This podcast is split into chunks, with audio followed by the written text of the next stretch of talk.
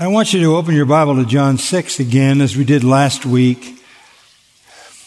As you can tell, the title of the message is the same Christian deconstruction. For many generations of the church, no one would understand what that means. But in this contemporary scenario, maybe over the last uh, five or six years, that has become a very popular term to describe people who once professed to be Christians, but who turned away. They deconstruct their Christian faith. It uh, primarily finds its adherents on the internet through the normal ubiquitous social media means as they give their testimonies to being liberated from the oppression that Christianity once was for them. This is the typical scene. And most of them uh, who defect do so because of an unwillingness to turn from iniquity, transgression, and sin and be obedient to the Lord. And it comes down to that true Christians obey and false Christians resent that. And so trying to get a handle on that and help you to see it and understand it, I've chosen John chapter 6 as a great passage to explain this because it is a widespread phenomenon, as I said last week. There are so many false forms of Christianity, so many churches that preach an inadequate gospel that there's a proliferation of false disciples. There is so much sowing tares amidst the wheat that we should not be surprised that there's a lot of deconstruction because people who aren't genuinely Christian are very likely to at some point abandon whatever profession they made about Christianity to cling to their transgressions. There's a, um, an incident here that you would look at and say, this is a heartbreaking incident, and you would be right. This is defined most clearly by verse 66 of John 6. As a result of this, many of his disciples withdrew and were not walking with him anymore. Defecting disciples. Very strong language in verse 66, very strong, expressing finality. This um, comes strangely, you might think, right at the high point of our Lord's ministry in Galilee. He's been doing miracles, particularly in the city of Capernaum where this incident takes place. He has been raising people from all manner of illness and disease and demon possession. He has um, proclaimed his deity as the Son of God, and he's demonstrated the validity of the claim by his miracle power. And then in this very chapter, he just created food to feed a crowd we would estimate of 25,000 people. He literally created food out of nothing. A massive, incomprehensible miracle. And you would think that after that miracle and all the others that he had done in Capernaum, that his disciples would be locked down on the fact that this is indeed the Son of God, this is indeed the Messiah. But instead of that, you have this defection, this rebellion, this abandonment. And while it seems like a horrible moment in human history, it's not uncommon. In fact, it's pretty much the pattern, even in biblical history. Go back to Deuteronomy chapter 6. A very familiar chapter. The children of Israel are on the edge of going into the promised land. And God is giving them instructions. They have seen His power. They saw His power unleashed in the plagues in Egypt his protection and deliverance in the wanderings in the wilderness have put his display, his power on display in creating food, manna from heaven, water from rock.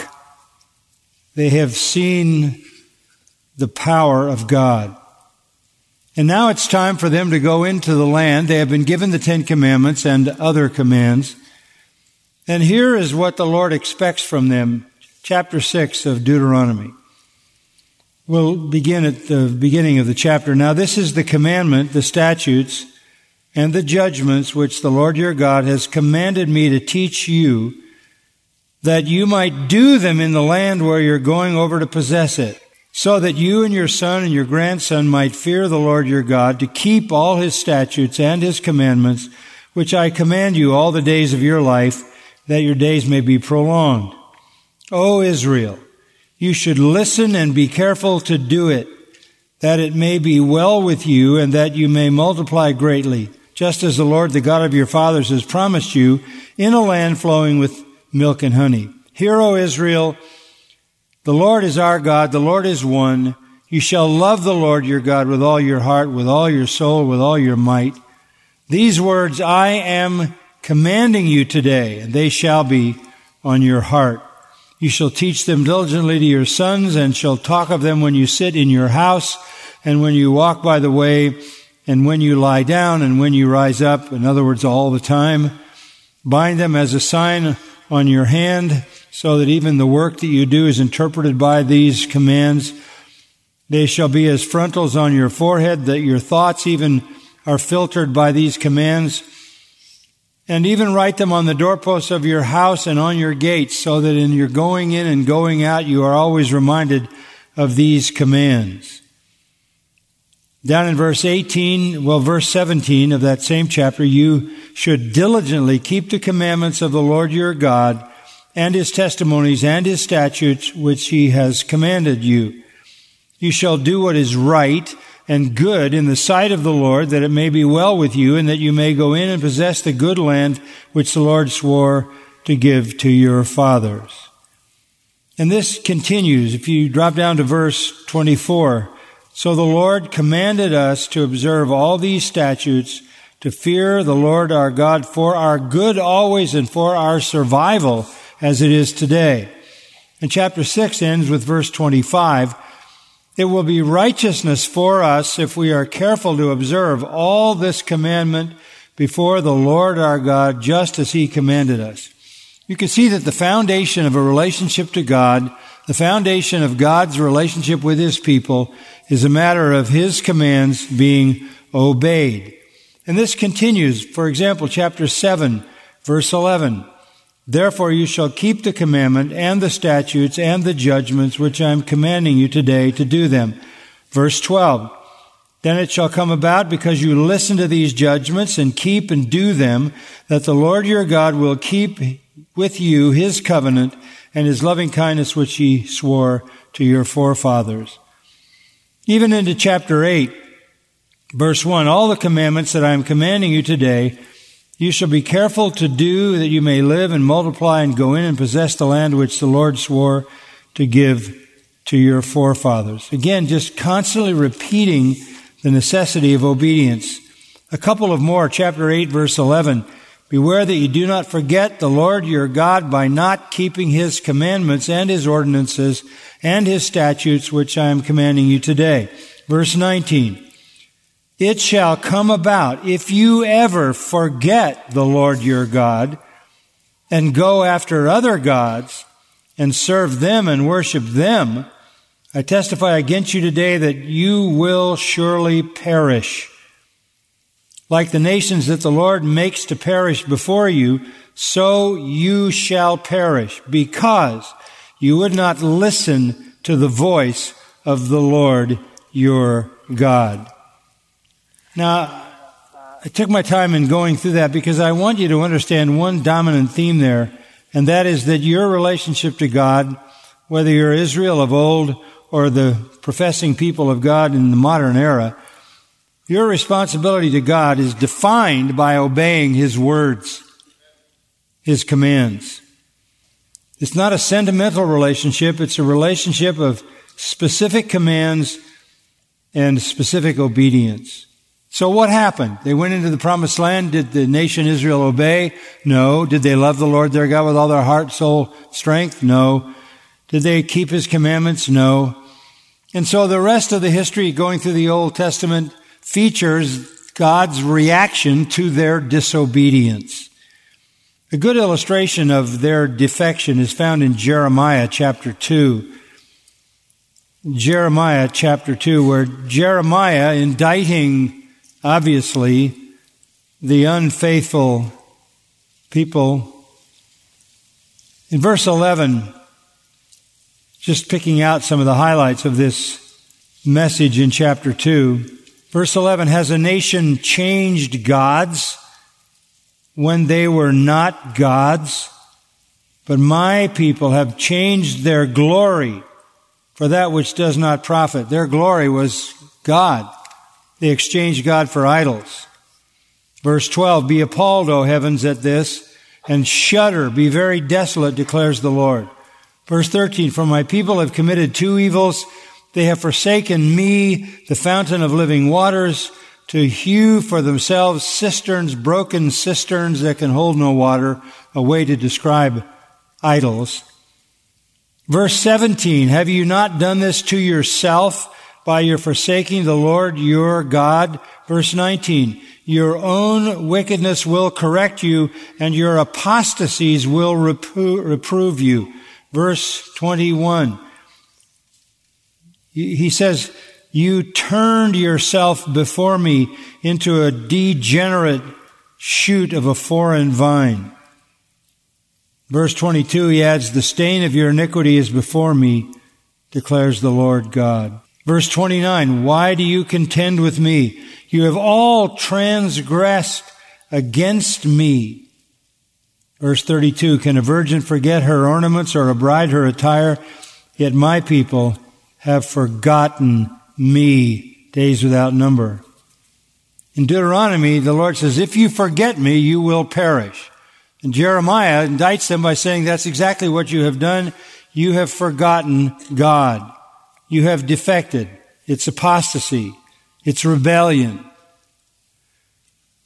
This is not new. This is essentially what you see throughout the history of the Old Testament, the history of the people of God, the Jewish people. So the idea of defecting is not at all new. And in the New Testament, it is addressed as well. And we looked at uh, some of the passages last week just to add um, a couple of ones that I think will be helpful. 2 Timothy 1.15. This is a compelling passage. It's always uh, caused me to wonder just exactly how this looked from the vantage point of the Apostle Paul at the time so faithful, ready to pass the baton of ministry to Timothy, having served the Lord so faithfully, particularly in province of Asia Minor. But he says to Timothy as he instructs him, you are aware of the fact that all, not some, not a few, not many, all who are in Asia turned away from me, among whom are Phygellus and Hermogenes. All turned away. It's a strong word, apostrepho, to, to turn and go far the opposite direction. Defectors were a part of the life and ministry of the apostle Paul. And not just a few, but all in Asia Minor. Shocking statement. In 2 Peter chapter 2, there's a more thorough description of apostasy in verse 20, 2 Peter 2:20, for if after they have escaped the defilements of the world by the knowledge of the Lord and Savior Jesus Christ, what does that mean? That means that they have escaped the defilements of the world in the sense that they have moved into some relationship with Christianity, with the Christian religion, and so as a consequence of that, they have uh, they have decreased their moral contamination from what it was in their past life. These are people who connected themselves to the church, to God's people. They escaped in some measure the corruption that was ubiquitous in their, in their previous lives. And by the knowledge of the Lord and Savior Jesus Christ, they came to understand something of the gospel. They were influenced by it. However, if they are again entangled in them, that is the defilements of the world, and are overcome, the last state has become worse for them than the first. And he gets specific. It would be better for them not to have known the way of righteousness than having known it to turn away from the holy commandment handed on to them. And notice again how the gospel itself is called a holy commandment because it always comes down to the words that God has revealed in terms of what he desires for us to do in obeying him. And he gives two illustrations of this. It's like a dog returning to its own vomit or a sow after washing returning to wallow in the mire. There are people who superficially and externally by their association with Christian people, with religion, escape some measure of moral contamination. However, it doesn't last. They are entangled again with those very things. They are overcome by them. Their last state is worse than the first. It would have been better for them if they had never known the truth. Why? Because punishment is greater if you knew the truth and rejected it than if you didn't know it. That's Hebrews, isn't it? Chapter 10. How much severer punishment shall fall on those who knew the gospel and rejected the gospel. You can, you can feel sadness for people who never heard the gospel and perish without the knowledge of Christ, but you have to understand that far more severe eternal punishment is waiting for people who knew the gospel, were around the gospel, exposed to the gospel, and turned away from it. That's far more severe. It would have been better for them if they had never heard the gospel. So you have to declare to this current trend of people that are fascinated by Christian deconstruction that they would have been better off if they'd never heard the gospel, for their eternal punishment will be more severe, more severe. In that same 10th chapter of the book of Hebrews, it says, There remains therefore for them no sacrifice for sin once they turn away, and all that is left is God's fury and anger and vengeance. Nothing to trifle with, even though it's trendy and popular. The current trend in Christian defection or deconstruction or rebellion or betrayal or backsliding or whatever you want to call it is, is so lightly treated that people call themselves ex-evangelicals. Hashtag ex-evangelical. And it, they wear it as a badge of uh, liberation. They, they are a new group of people who have come out from under oppression. And the majority of those who opine on this Christian deconstruction, and there are hundreds of thousands of them, Talk about the liberation that they felt when they disconnected themselves from the Word of God, from Christianity.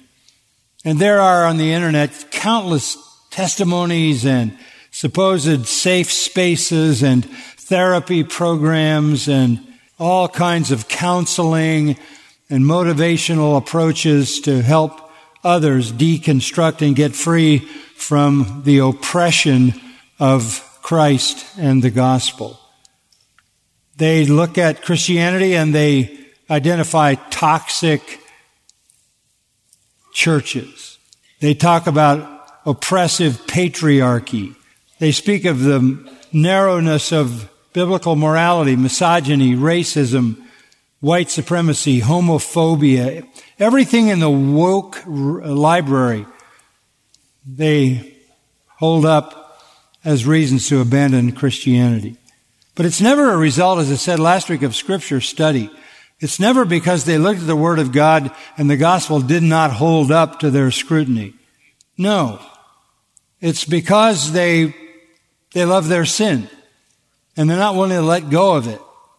And it comes down to not just Jesus, but it comes down to whether or not they will obey his commands. The Great Commission is to go into the world and teach people to obey everything I have commanded you. Christianity is an affirmation of a covenant to obey God, to obey Christ. And that means in every issue. But what the Bible has to say about morality, what the Bible has to say about women, what the Bible has to say about so many things is an offense to the contemporary culture and to the unregenerate mind that half converted people very prone to abandon it and find themselves in the state of an apostate. And there will be a lot of them because there are so many churches that are preaching an inadequate gospel that are filled with non-Christians who think they're Christians, many of whom will at some point deconstruct because there was no real satisfaction in the brand of Christianity that they were exposed to.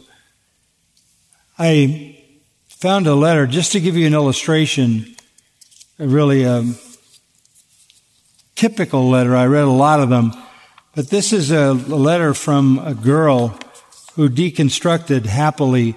And this gives you kind of a feeling for what is very, very typical. She identifies herself this way. I self-identify as an ex-evangelical pastor's daughter, missionary kid who went through a crisis of sexuality, a crisis of faith, and am now a lesbian with the most amazing partner. And she tells her story in these few words. My own journey of deconstruction began well before I was aware of it. As a high schooler on various social media sites like Tumblr and MySpace, and surrounded by peers coming from backgrounds and walks of life completely foreign to me, I began to see that my worldview was much too narrow to encompass so much of life.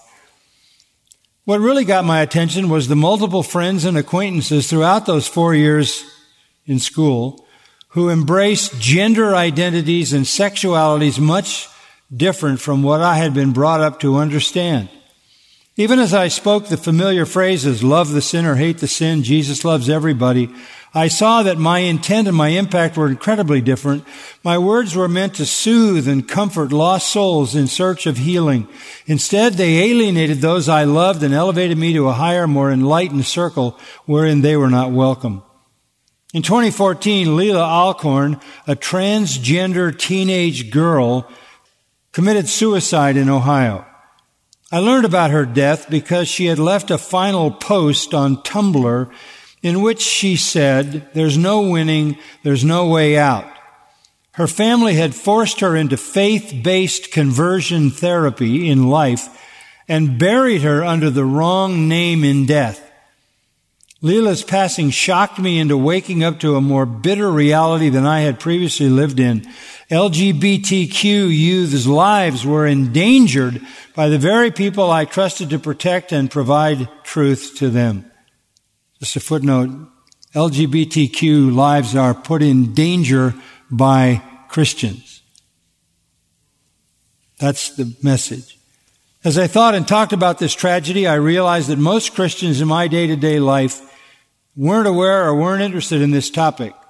Those who would discuss it with me had a very different perspective than those in the LGBTQ community who were putting themselves in danger due to their lifestyles. In other words, as long as they're living out a homosexual lifestyle, they're safe. As soon as they get anywhere near a Christian, they've put themselves in danger. I couldn't believe I saw the ways in which Christians, either actively or passively, played a hand in Leelah's death, and I knew something was wrong. My interest in LGBTQ issues allowed me to admit to myself that I didn't experience attraction to men the same way many female friends around me did. It took a few more years of unlearning a lot of homophobia to understand that I'm attracted to women and that this doesn't leave me isolated from the love of God. It seemed no one wanted us unless we were willing to change ourselves to the core of our souls in order to reflect the same whitewashed heterosexual identities Christian leaders presented the world. And that's the issue. They don't want to give up their sin. She goes on, I learned about liberation theology, womanist theology, and the other dozens of perspectives that can be utilized when looking at the Bible as well as Christian history and theology. I'm no longer in a race against time to save every non-Christian person I know. I have a larger, more expansive view of myself, my fellow humans, and of God. I'm in community with other fantastic seekers of the Christ. That's full scale, outright, complete rebellion. So that Christianity is now the enemy. The enemy. That is very typical of the kind of things you read over and over and over again. And again, I just say for you to understand, people aren't jettisoning Christianity because the Bible doesn't make sense.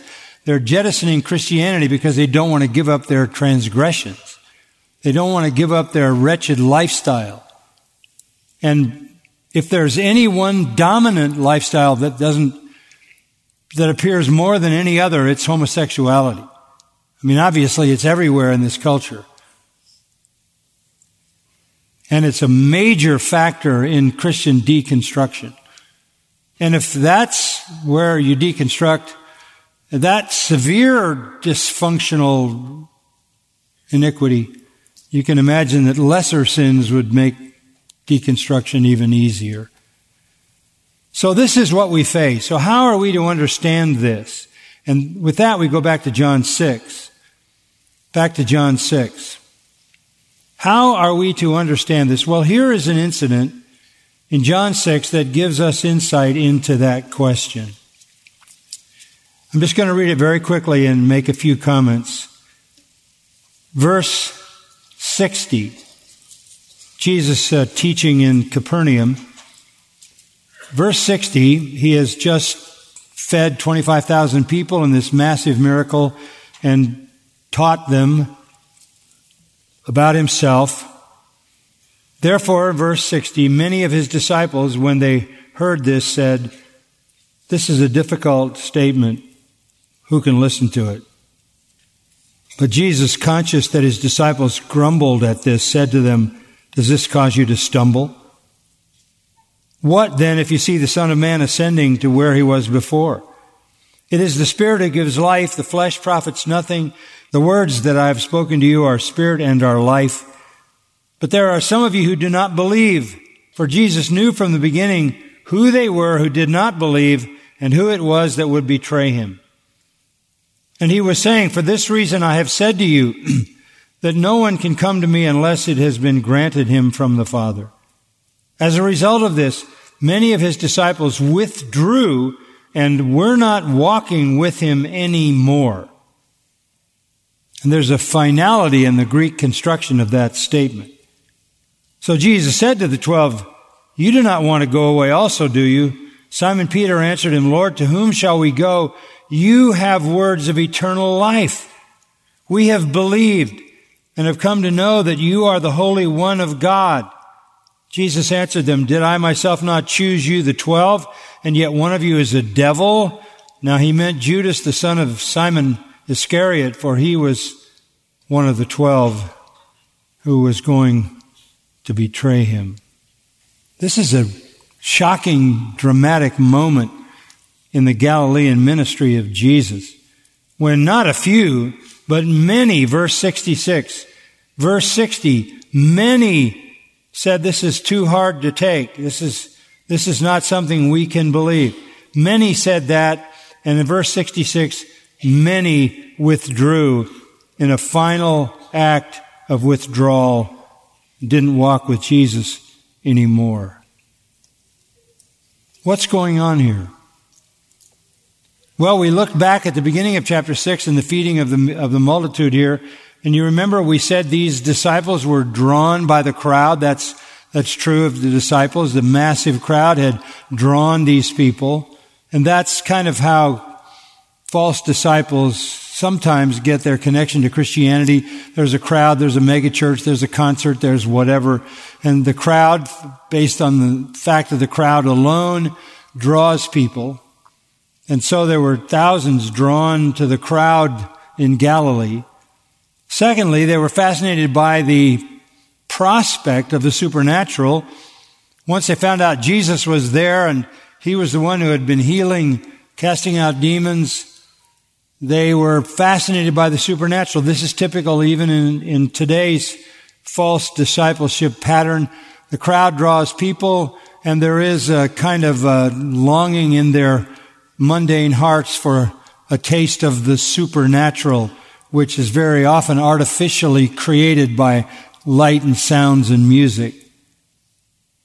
The crowd was together, together on the basis of the supernatural, and they saw it. He fed them after they gathered together with food that he created on the spot. It turns out they wanted worldly benefits. They wanted more food. They wanted Jesus to become their king so they could have him create their food all the time. What a life that would be. In an ancient time when you had to work so hard to get your meal, imagine somebody who could create your food. They wanted worldly benefits. And again, this is true of false disciples today. They're drawn to the crowd. They're fascinated by the prospect of the supernatural and they think somehow it's going to benefit them in a worldly way. The next thing that happened was they demanded their request to be met. They wanted more out of Jesus and they wanted more food out of Jesus. And that's what happens with false disciples even today. They, they want their needs to be met. They, they want you to deliver the prosperity gospel that you've promised them. Uh, they want you to deliver the satisfaction, the soul peace and, and quiet um, tranquility that so many people are offered as if that's what the gospel gives. And when it doesn't happen, they're disillusioned. And then, of course, Jesus began to talk to them about the fact that he was going to die. He said, you have to eat my flesh and drink my blood. In other words, you have to accept me, first of all, as the Son of God, come from the Father, come down from heaven. All this is in that sixth chapter. And you have to understand that I have to die. I have to give my flesh for the life of the world. And they were not interested in that. They weren't interested in Jesus as a person. They weren't interested in the fact that he had come down from heaven. They were not interested in his atonement, the fact that he was going to be a sacrifice for sin. They didn't need that. They reject his atonement. So the crowd draws them, fascinated by the prospect of the supernatural. When they see the supernatural, they want personal benefits that fit their carnal desires. They put the demands on for those to be delivered, and where they're not delivered, they will defect because they have no real interest in the person of Christ and certainly no, no interest in his atoning sacrifice. And so we meet them in verse 60. They're the many disciples who, when Jesus had given this message, said it's a difficult statement. Who can listen to it? Statement there could be translated teaching. Teaching. It's difficult. That's a, that's an interesting word. Difficult is scleros. Get that from cirrhosis of the liver in, in English. That that's a hardening. It means dried out, rough, harsh, stiff.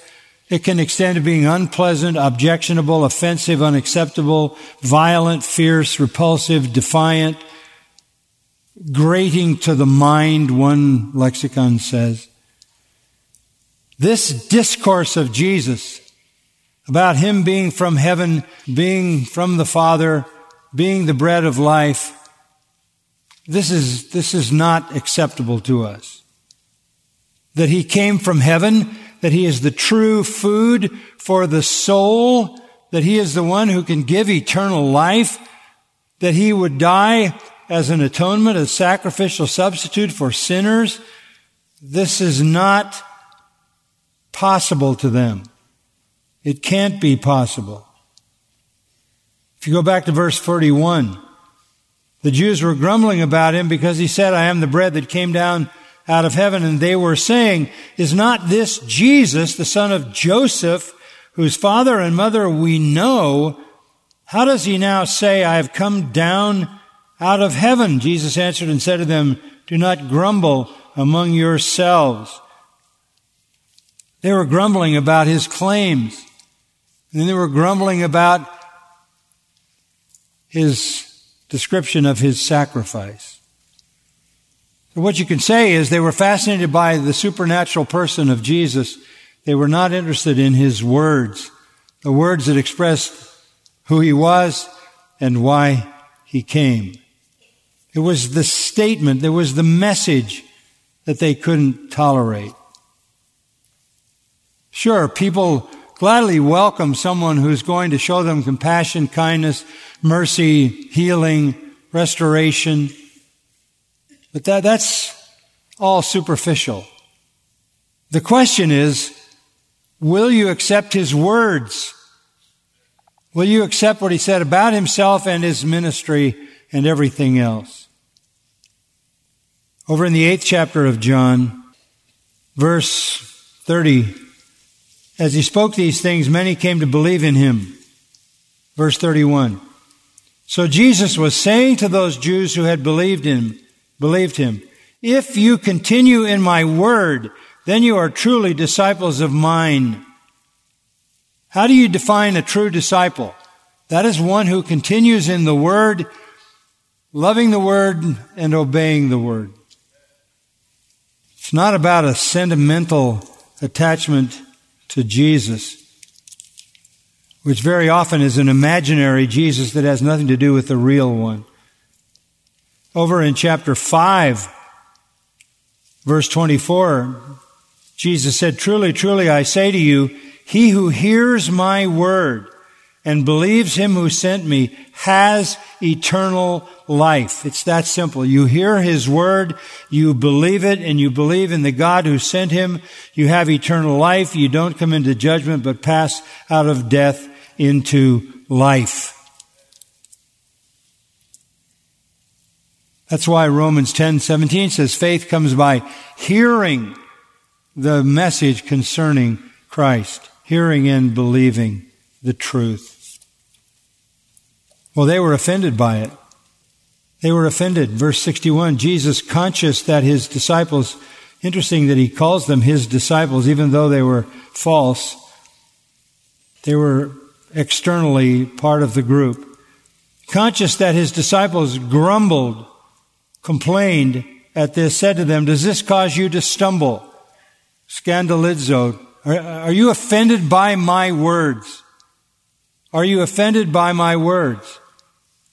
And of course they were. Over in chapter 7, verse 7, the world hates me because I testify of it that its deeds are evil. Sure, they can take all the miracles he can deliver, all the free food he can create. It was the words that they didn't like. It was the words that offended them. It was the words that were too harsh and unacceptable. Verse 62, the Lord offers a plea. What then if you see the Son of Man ascending to where he was before? Why don't you just stick around until the ascension and watch me go back into heaven to prove that I came from heaven? But the false disciples have no intention of staying because they have no interest in Jesus or his sacrifice. And he says to them in verse 63, it is the Spirit who gives life. The flesh profits nothing. All you want is what satisfies your flesh. To what end? The words, the words, the words that I've spoken to you are spirit and are life. And again, let me say this. People who defect out of Christianity don't do so because the Bible can't make the case for the validity of the Christian faith. They do so because they don't like the words that the Bible speaks. I saw yesterday another school board has removed all Bibles from the library in a public school. They hate the Bible. The words, you can have a sentimental Jesus, but you can't let him say what he says in Scripture. It's the words that give life. Verse 64, but there are some of you who do not believe. You're unwilling to accept the words. In John 8:51 we read if anyone keeps my word he will never see death. And I read you verse 31. If you continue in my word then you're my mathetes alethos, my real disciple. It's what do you do with scripture? John 14, John 15, if you love me, you keep my what? My commandments. Everything focuses on hearing, believing, and obeying the words. The words. The words. They didn't believe. They didn't believe. Verse 64, some of you do not believe. For Jesus knew from the beginning who they were who did not believe and who it was who would betray him. Of course he knew, he knew everything. John chapter 2 says he knew what was in the heart of man. He knew Judas, and he knew these false disciples to be false.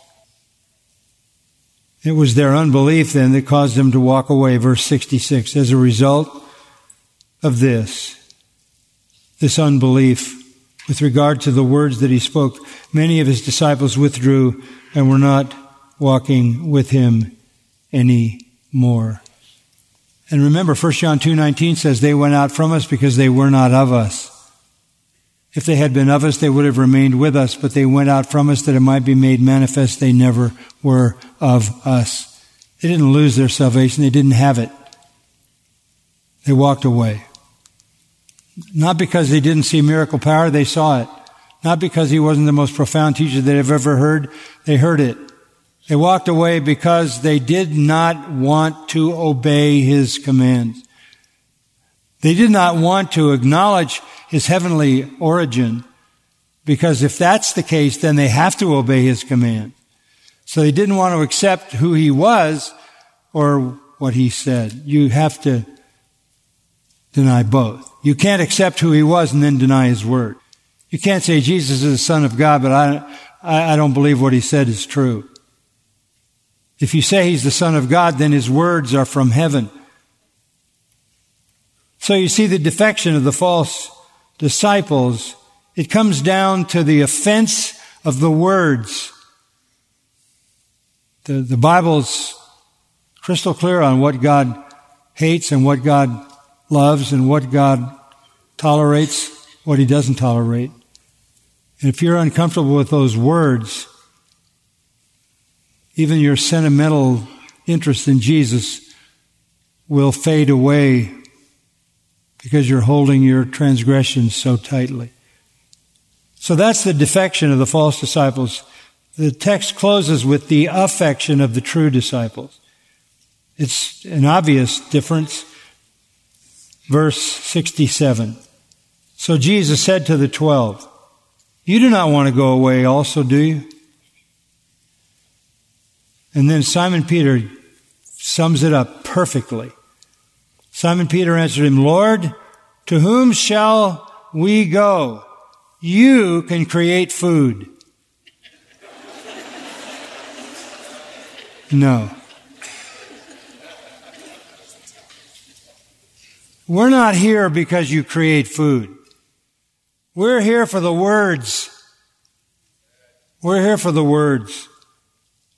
You have words of eternal life, as Jesus said back in verse 63. It's the Spirit who gives life. The flesh profits nothing. The words that I have spoken to you are Spirit and are life. Peter understood exactly what dominated the heart of a true disciple. They wanted the words from the mouth of the Son of God. And Peter adds in verse 69, we have believed and have come to know that you are the Holy One of God. Isaiah's favorite name for God, by the way. The demons knew this. Mark 124, I know you, the Holy One of God, the demons said. We know who you are. You are the Holy One of God. You have come from heaven. That your words have eternal life.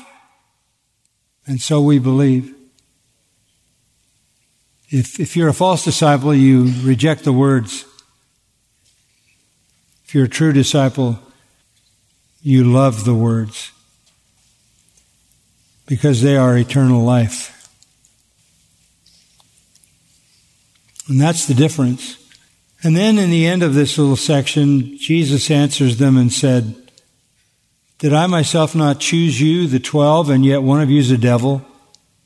Now he meant Judas, the son of Simon Iscariot, for he, one of the twelve, was going to betray him.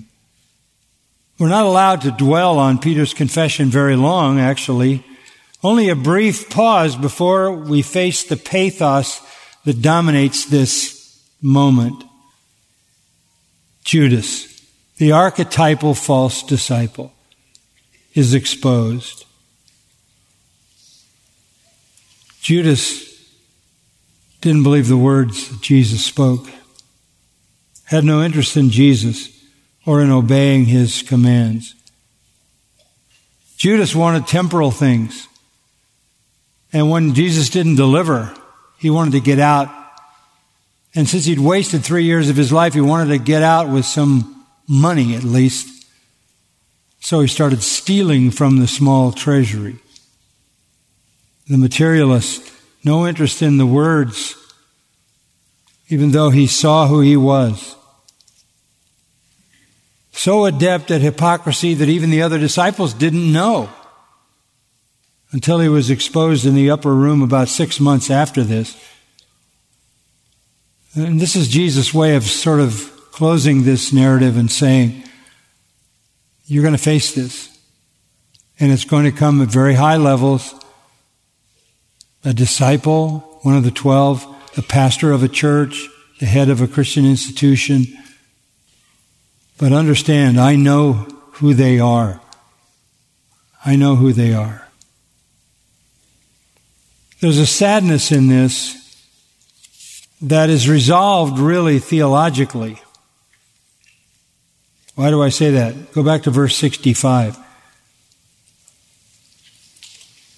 Here's where Jesus rests at this sad reality of defection. He was saying, For this reason I have said to you that no one can come to me unless it has been granted him from the Father. That is a powerful statement. This salvation is all a work of God. Go back to verse 37 of John 6. All that the Father gives me will come to me. Verse 44. No one can come to me unless the Father who sent me draws him. And here for the third time he says the same thing. No one can come to me unless it has been granted him from the Father. This is where you resolve this in God's sovereign will. In God's sovereign will. The bottom line for, for you and for all of us is do you believe, right? Some of you have not believed. You don't believe the words, the words of the gospel, the words of sanctification, the words of truth. But, but others of you believe. And for you, the, the word is life. But in the end, we rest it all in the Father's will. So that Christ will accomplish redemption. He will build his church because that's the divine design and it will come to pass. Our Father, we are grateful again for the word that gives life. We have experienced that life we know it to be a profound transformational life so that we are new creations in Christ when we receive that eternal life. Lord, I pray that you would move on the hearts of any who are here who have come part way, but not all the way to Christ. May they not harden their hearts as they did in the Old Testament. May they come all the way to Christ. May you draw them, O Father, for your glory. And help us to know that the mark of discipleship is obedience. And it's not an obedience out of fear, it's an obedience out of love. It's an obedience that we cherish and that we enjoy and that we love. With David, we say, Oh, how I love your law. We love you. That love compels our obedience. We love your law, which is a righteous manifestation of your nature, which we love as well. May all of us examine our heart to see whether we're in the faith. And we know that if we love you. That's what you said to Peter three times. Do you love me? And if we love you, we manifest that by obedience. Not perfect obedience, but heartfelt, continuous, faithful obedience under the power of your Spirit. We're grateful for the calling from heaven that the Father extended to us who believe. May we be faithful in following and may we be faithful in proclaiming the glorious gospel that alone can save. And Lord, I ask in this culture, in this generation, that you would make your words known and heard. Don't let this society silence your word. May your word go forth loudly against the satanic messages that drown out everything. And may your truth prevail, we pray in Christ's name. Amen.